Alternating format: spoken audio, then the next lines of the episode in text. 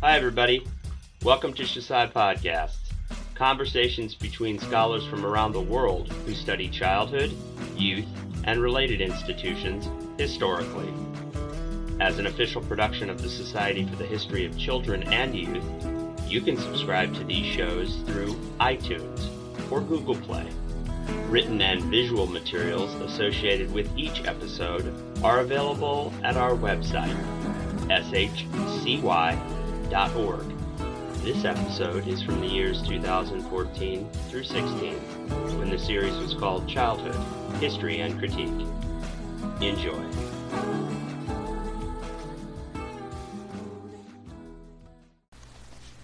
Hi, everybody. Welcome back to Childhood, History and Critique. I'm Pat Ryan, and this installment of CHC is the second of two on violence and generational relations. This time I have a conversation with Ben Parsons, lecturer in English at the University of Leicester in the UK. Ben is a literary critic. He has produced a wide range of analyses of medieval and Renaissance drama, folklore, and exegesis, and other forms of literature. His work has appeared in collections and journals including Medium Ævum, the Chaucer Review, Modern Philology, the Journal of American Folklore, and European Medieval Drama, to name a few. We begin with Ben's academic background and his current project, Discipline and the Late Medieval Classroom. Here we discuss the varied justifications and understandings of the relationship between the body, physical violence, and learning that circulated in late medieval and early modern texts. In part two, I asked Ben about the 1669 children's petition, an anonymous request for the English Parliament to regulate and limit corporal punishment in schools. I was interested in hearing what Ben thought about and noticed in this document. What were the points of continuity and change that he could see based on his understanding of earlier discourses on corporal punishment. We recorded this conversation in May 2015, and I hope you find it as helpful as I did. Take care. Well, Ben, thanks thanks for joining Childhood History and Critique. Yeah, you're quite welcome. And you're you're uh, you're coming to us from Leicester. Uh, That's correct. In the UK. Yep. Well, let's let's just get right into it. I, my first question is, could you tell us a little bit about yourself, your intellectual uh, interests, and your academic background? Uh, yes, certainly. Uh, um, well, I'm a, a, literary specialist predominantly. That's sort of what I teach and what I can publish in, uh, and that is my um, educational background too. Um, I got my PhD in 2007 from the University of Sheffield, and I've been working at the University of Leicester in various uh, forms and capacities from about 2008, I think. Mm-hmm. Um, I was made teaching fellow, and I've gradually sort of managed to climb up to the level of lecturer uh, as of 2013. I don't know why I'm so sketching the details, but uh, but predominantly, yeah, I'm, I'm, sort of based in in English uh, literature, um, in the medieval and sort of early modern period kind of where my expertise and where the kind of interest was sort of sparked um, in terms of the kind of literary portrayals of, of the classroom trying to make sense of those kind of salient, often quite stereotypical features of, of medieval education you tend to find in those portrayals. And you have a you have a project that you're engaged in right now. Um, That's right. Yeah. Violence in the medieval classroom. Can you? That's yeah. Tell me I've, a little bit about that. Disposed disposed of violence in the title. Um, I've been thinking of it um, more recently, which is rather less sort of, I guess, sexy and forceful, but discipline rather than violence in the medieval classroom. So I, I sort of, I've come to the realization that um, violence is kind of specifically a category of activity they're often trying to avoid. Uh, in terms of the sort of general um, thrust of the project, I mean, basically it's, it's designed to resolve that question of exactly what role physical coercion and corporal punishment play in education mm-hmm. uh, in the medieval period specifically. Um, what I was really trying not to do was sort of impose kind of retrospective um, value judgments onto the period. So mm. I'm trying to kind of make sense of the activities and the practices of, um, of discipline and the effects that are attached to them, the rationales that underpin them in terms of the logic of the period itself. Exactly how physical force is kind of mapped in terms of the contribution it played to the acquisition of knowledge or the creation of a kind of literate subject. Um, how exactly uh, blows on the pupil's body were meant to kind of affect the internal architecture of the, of the child's mind. I mean, how exactly did medieval pedagogues kind of square that problem? What sort of solutions and explanations and rationalizations did they offer for that?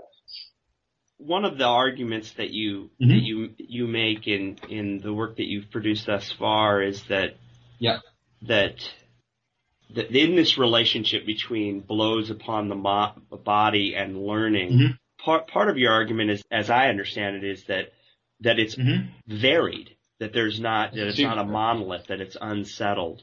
One of the observations you make is that that the elaborate justifications themselves, the fact that they are quite elaborate in the late medieval period, actually, and and mm-hmm. and also uh, back to into the the high Middle Ages, that that that itself suggests there's a need for justification that it yeah. can't be taken for granted. No, I think I think that's that's that's quite accurate. I mean, I sort of see it as a kind of uh, a sort of a dual issue, I suppose. There's kind of two sides to this this sort of the need to rationalise punishment, but also on the same on, on, the other hand, the fact that so many different and very distinct justifications are put up, there isn't a kind of you know commonsensical idea of what um, punishment happens to do. Each pedagogue seems to come at this um, this issue from their own, often quite unique and idiosyncratic standpoint. So there's, there's, there is no kind of overarching consensus, even though there is that kind of consensus on the necessity of beating. There's a weird sort of parallel lack of consensus on, on why, in terms of its kind of effectiveness or its efficacy, why it's it's why it is used, kind of what it what it actually does do this of such great benefit to learners. I mean, all these different kind of ideas are cooked up instead. I mean, that it's odd. I mean, as you say, there's kind of this, this desire to justify it, a desire to kind of make it um, rationalized. So there's a clear sense that it is useful, that it is necessary, that punishment and coercion are kind of indispensable facets of education. But on the other hand, the fact that there are so many and so varied um, solutions to this question brought up. It's just there is a disconnect. And in your forthcoming article in Modern Philology, part of your overarching point is that in the late medieval period, what perhaps used to be called the Renaissance, a term that's kind of gone away. Yeah. Um, yeah, yeah. But specifically so, I think. Yeah. Yeah, but in the in this late medieval slash early modern period, there's there is in fact a, a, a variation in explanation. But one of the things mm-hmm. that Dolven observes is, and I, I, I just want your uh, you to speak to this, is that there's seems to be little distinction between order and instruction in the pedagogical discourse. And this mm. is mm-hmm. drawn out of his uh, 2007 book, Scenes of Instruction yeah. in um, in Renaissance Romance. And that, that again, that there's less of a, dis- a, a, distinction than we might expect from a modern perspective between order and instruction. And I, am interested in your thoughts on that. Well, I, th- I think it's it's quite a, a, complex issue. I mean, I think broadly that's a sort of accurate summation, but I would add a, a few sort of points of nuance. I mean, certainly towards the early 16th century and, and the late 15th century, you, you find in sort of satire against um, uh, education and, and, school teachers in particular as a kind of estate, this this kind of increasing sense that, um, and again, the kind of portrayal of, of, punishment is kind of a big a big part of it.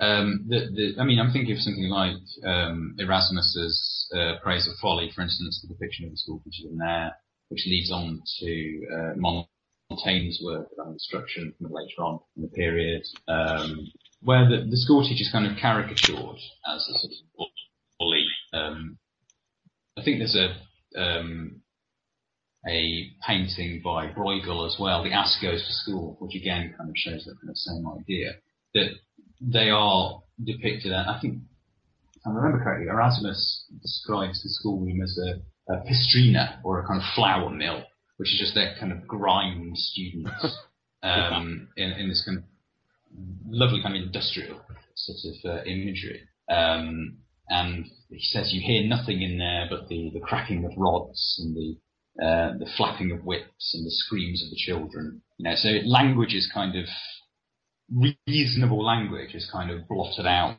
by the kind of screams of the, the sort of punished, according to Erasmus. And, and I guess that the way those attacks on this kind of established education system are, and the, I mean, there's a kind of continuity there, of course. I mean, you can see how this kind of satiric figure of the school teacher kind of persists for sort of centuries afterwards. I mean, you know, you have to think of kind of Dickens, kind of Wackford Squeers, and um, well, yeah, I don't want to get into all that. well, no, it's a theme. It's a theme that runs all the way into the present. I think. It sure know, does. You draw a line from Erasmus all the way to cartoons. I can remember a famous one. I, I, I think it was in the Wall Street Journal after a 1979 yeah. case in the United States affirmed uh, rights of, of, corporal punishment. Uh, basically, corporal punishment not a violation of uh, cruel and unusual mm-hmm. usual punishment clause in the U.S. Constitution. Course, yeah. And what it showed was a, a, set of various implements for striking children, and it, it basically said instructional materials. You know, mm. and and, no, but, see, yeah. but the point was is that for the reader, what you're invoking is that whatever those birches and and yeah. paddles are, they aren't instructional materials. Kind of identifying coercion of the body with everything that is sort of um, to be rejected from the educational system. The fact that that emerges in the kind of late 15th, early 16th century shows that perhaps there is a kind of gradual movement away from um, identifying learning and instruction, kind of command and um, acquisition of knowledge as being sort of almost synonymous. Exactly. I mean, part of what the the metaphor of the of children as the wheat being grinded mm. at least calls out, they shouldn't be viewed as that. That they're not just inhuman, unnatural. Yeah. Yeah. That there should be a, also, a, chasm between subjectivity and mm. mere objects. Yeah. Yeah. That, that that does seem to be exactly the point. I think also though there is there is a sense in the medieval period itself. I mean, you know, that's the kind of humanist departure departure, sort of uh-huh. slow drift away from the medieval precedent. The Middle Ages is a lot more uh, um, materialist, quite often, in the way that it sees um, both the effects of punishment. I mean, in the article you mentioned, I, I talk about um, Bartholomew of England, for instance, who sort of talks about um, punishment playing a necessary role when the child's body is at its its kind of softest. Apparently, it kind of serves yeah. in some way to toughen them up. Um, and that's by no means a kind of isolated example that line of thinking. But also, there's um, a number of, um, of texts actually look to the child's body as a kind of index of how much punishment is appropriate. There's a, a series of texts um, written in the wake of this, this treatise in the, well, I don't know if you've heard of this thing. It's called uh, De Disciplina Scholarium. Um, it's one. It's in itself a sort of era-straddling text in that it's written in the 1230s in Paris, um, although it claims to have been written by Boethius. And owing to that claim sort of sticking, um, it, it, remains in print sort of well into the middle of the um, 16th century, so it's still being read by early modern pedagogues as well as medieval ones.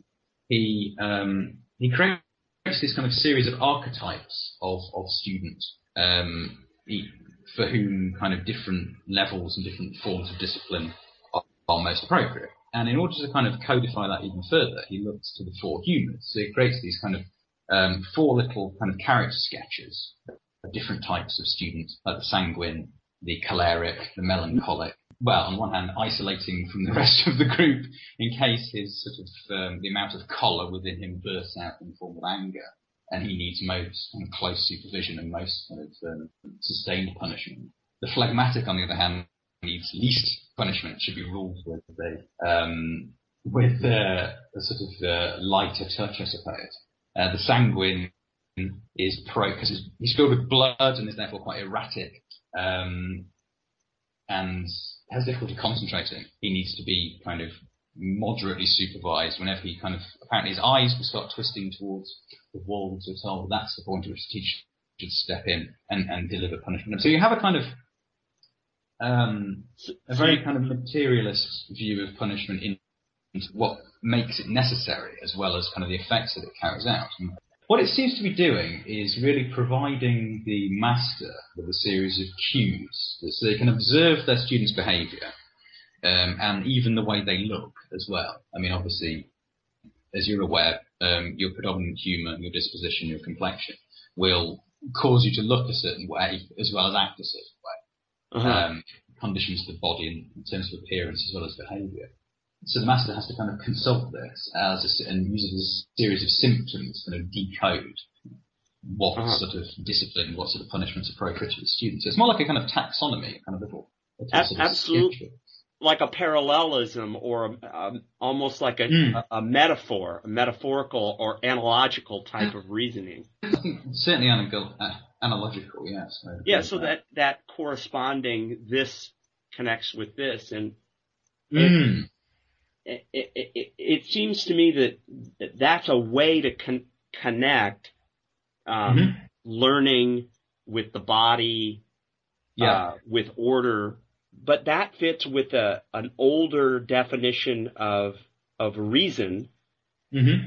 as an order. Yeah, a, as an, an order of the universe, rather than be a mechanism internal to a process of thinking yeah. that is insulated from the world at large. Mm. Right? Yes, the kind of harmonics of different elements, I suppose. Yeah, well, if reason if reason is a mechanical operation mm. within the subject, yeah. and with with subjects who are speaking to each other, then mm-hmm. it is not necessarily analogical to the order of the universe at all. No, it can be disconnected. But yeah, and, yeah. And, and I guess the reason that I think that's important is because you could have a justification for corporal punishment or pain mm-hmm. that would be connected mm-hmm. to an entirely interior definition of thinking, and that'd be a pedagogy yeah. punishment. And mm-hmm. you could have another one where there'd be hmm. very little space for an independent subject. Mm, and then there'd be no distinction between instruction and power.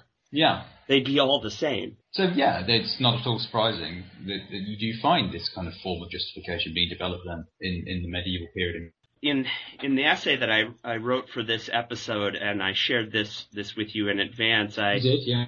I give attention to this uh, children's petition that comes in the late uh, couple yes, of different yeah. versions in the late 17th century, and I, and this is the earliest document I've been able to find where uh, a rather strong argument about curtailing and amending the rights of masters to corporally punish yeah. students. When you read that, what did you see in terms of continuities and changes from the earlier discourse? Well, one thing that did did sort of um, immediately leap out to me. I'm trying really hard to avoid using the, uh, the expression "struck me."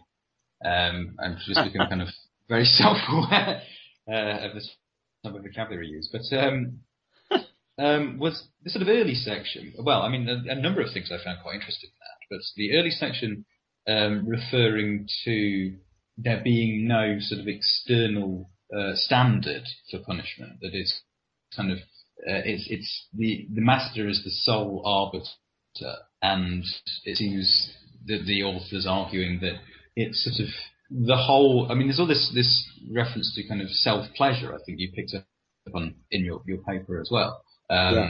The master is pleasing himself, and that will obviously make him deliberately seek out, um, in a very kind of predatory way, things to punish because kind of that's enjoyable. So this kind of sense that punishment is born out of no kind of exterior sense of justice or right and wrong. It's just purely almost subjective. Um, you know, those standards only exist within the within the master's mind, but also the fact that part of that is his kind of emotional state as well. That he's they also refer to um, whoever the author is. Um, but I mean, it might be Roger L'Estrange himself, I suppose. Um, they refer to sort of the role that anger plays within that as well, referring back to Plutarch's sort of uh, um, comments on beating. Uh, the idea that there is this kind of, you know, when we think about the the master's mind um, as he's carrying out punishment, on the one hand, it's sort of sealed off from anything external. On the other hand, it's kind of guided by emotion as much as reason. That struck me as being very, there we go, I've fallen into the trap already, um, as being very kind of resonant with a lot of the earlier debates that are happening in the Middle Ages. Uh, well, not necessarily debates, more kind of prescriptions that are drawn up about punishment. Because uh, a lot of those do direct their attention very noticeably to the, um, sort of internal faculties of the master and how the master's mind must be when he's carrying out his beating. Mm-hmm. So there's a lot, um, you know, that seems to be the kind of platform, the kind of origin from which correct beating must sort of proceed. Uh, one of the kind of uh, um, strongest examples of this is probably the right to Vincent de Beauvais, who was writing in the middle of the 13th century, and he dedicates quite a lot of space to how beating should be carried out effectively. And he seems to kind of ritualize it um, to sort of quite a great extent. And one of the, the main pieces of advice he gives, which seems to kind of act as a trigger that enables everything else to fall into place, is that the master has to wait.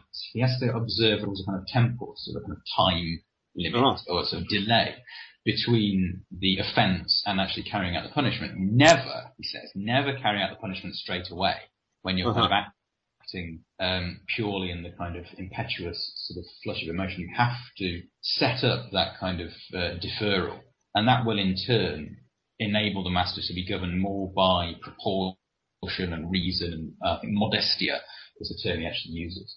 All of those things can kind of be brought into play as kind of mechanisms to inform the, the correct exercise of punishment rather than kind of immediate sort of impulsive sort of lashing out. And you find yeah. kind of variations of this um, all over the place. And um, that would speak to a, a, a, a stream of, of continuity mm, and, mm. the importance of subjectivity and to not overdo yeah. the emphasis on the rise of a, a, stronger notion of subjectivity in the early modern period that yeah, that there's, yeah, a, yeah. that there's a central concern with with a subject, even if that is a, a changing thing and a historical thing. Yeah. Earlier and perhaps always, it may be a cardinal feature of, of humanity, implied in all representation.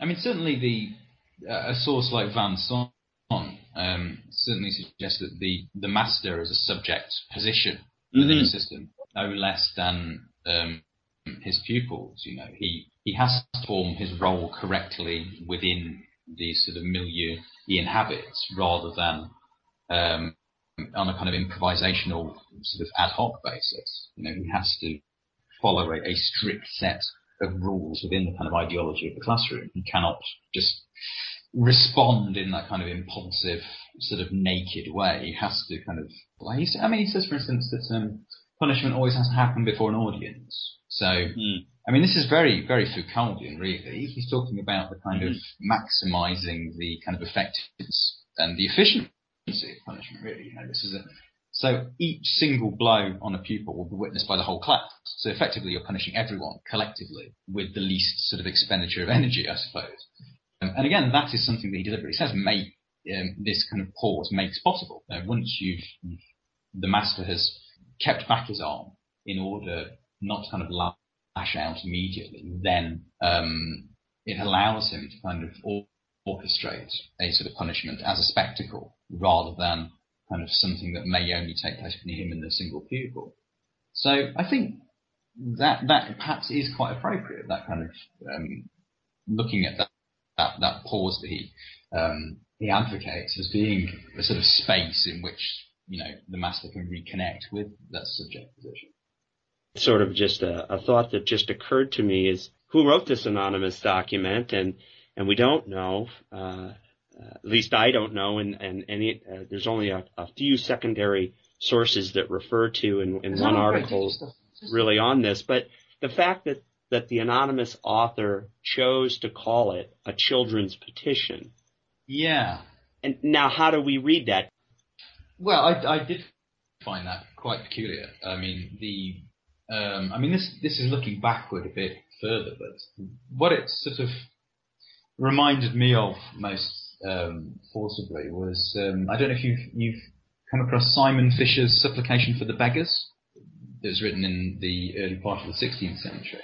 And I mean, you know, Simon Fish was, I think, a Cambridge or Oxford graduate. He was certainly not a beggar in his own right at all. and it's talking about disenfranchisement of um, large numbers of the clergy. I mean, in some respects, we argue that it had quite a degree of influence on Henry VIII's sort of later policies. But that, that kind of idea, um, that sort of appeal in the name of a mass of people.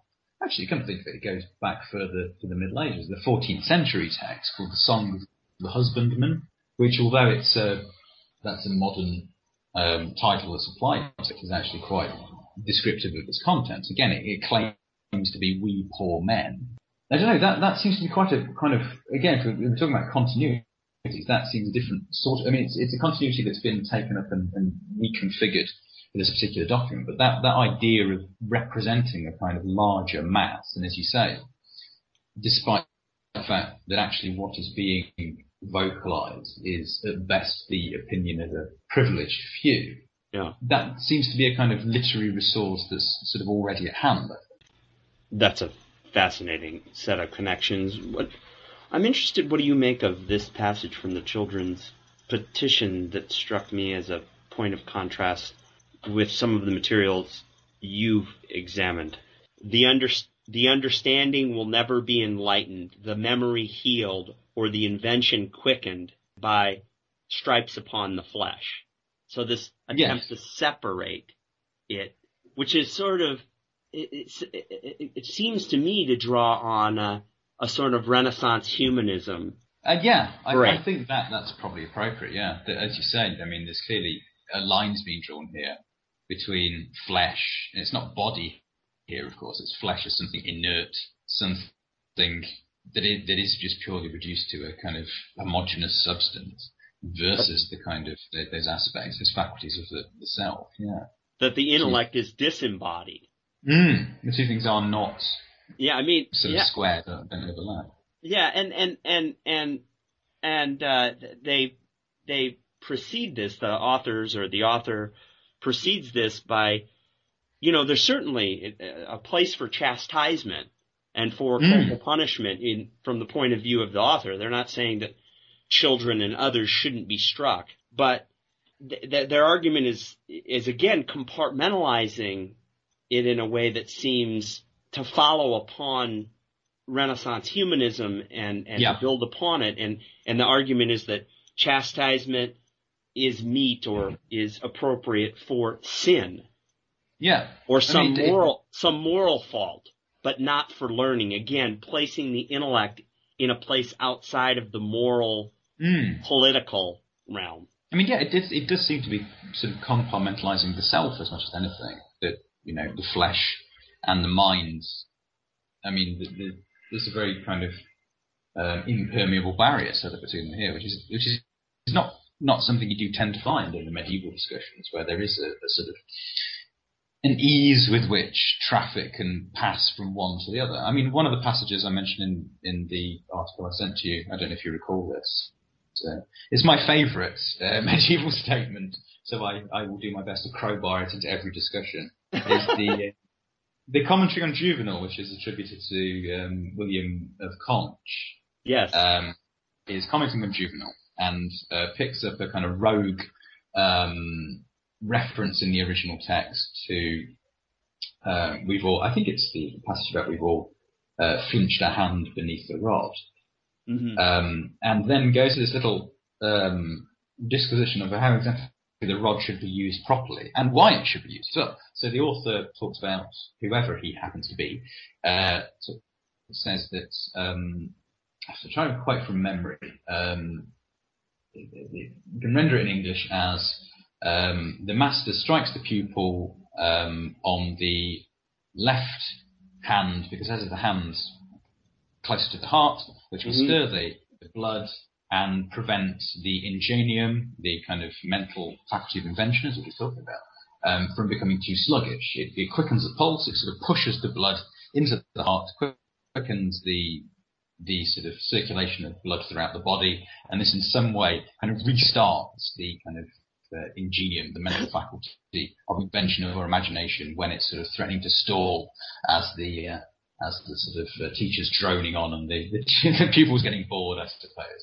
So it's a kind of way of kind of jump starting the the pupil's mind by affecting by, you know, by, by striking them on the hand and affecting their blood. So there, there is kind of, you know, it's a series of biological interventions that actually leads to a kind of mental intervention. You know, this, the tutor's actually able to, to use the blood because it travels presumably all over the body as a way of getting at the the, the, sort of mind within the student. You know, it's not really seen as being much difference between the two. The two are sort of equally part of the same of the same series of processes. Whereas I think um, the child, the children's position is, as you say, coming at it from quite a different, quite a different standpoint. Um, yeah. That there is this division between flesh and mind. There's that's not there at all in the, the William of Conches text. No. Let me shift gears a bit. Maybe in my own article, in, in pointing to the majority position of corporal punishment, I undersell the fact that there's a lot more um, authority and kind and anti-corporal punishment position mm. in the world today and in the and and and throughout the late 20th century really than any other time yeah that it's not just sweden that it's significant powerful forces in Canada, in the United States, in the UK, particularly the European yeah. Union. The European Union as a political organization is is strongly, strongly opposed to the rights of parents and teachers to corporally yes. children. And that and and that I may be underselling that a bit and that it is that is that is significantly different than anything that I found in the medieval or early modern period. What are what's your response to that sense of change, or how do you read that modern change? I think it's more of a mutation than a change. In I think um, the, the well, on the one hand, the sort of the fact there is a a political um, institution which is opposed to. Um, I mean, I see. I'm perhaps more interested in the kind of resistance to those those calls by bodies such as the European Union. Um, I mean, living in the UK, uh, unfortunately, uh, I think I can I can see from kind of the, the way public discourse tends to, to flow here why there is resistance to um, the European Union's sort of calls to outlaw smacking. I remember there was quite a lot of um, discussion of it um, over the past sort of when, whenever it gets raised it proves enormously controversial. And the reason it's controversial is because it's seen as being a sort of state or even sort of meta state intervention into what should be private life. So it's sort of the, the state kind of stepping into the home, the kind of domestic space. Mm-hmm. Of course, we know that the family is an institution and a social institution at that, an ideological institution, in fact, going further um, no less than anything else. But there is a kind of an idea that it should be self-regulating, that any uh, that it should have its own kind of internal authority subscribed to, and that should be sacrosanct and not interfered with from kind of figures from outside um, that do inhabit this kind of political sphere. So there's a clear. I think what motivates it is the sense that the division between public and private should be honoured and respected, and you know parents should have more authority over their parents, over their children rather, than uh, any body or any institution outside the immediate precincts of the family. Mm-hmm. And this itself is something I think that you do find in um, earlier periods. There's a a sort of an odd tendency that starts to emerge in the 15th century amongst in pedagogic discourse, in particular in England, um, which defines um, pedagogic uh, punishment uh, as being more effective than punishment within the household. Uh, um, I don't, I don't know if you've come across. Um, I'm trying to remember the name of the, the writer. Um, he's one of Richard Mulcaster's pupils at the Merchant okay. Taylors School in the 16th century. Thomas, is it Thomas Fuller? Thomas Fuller, perhaps. Okay. Well, I'll have to.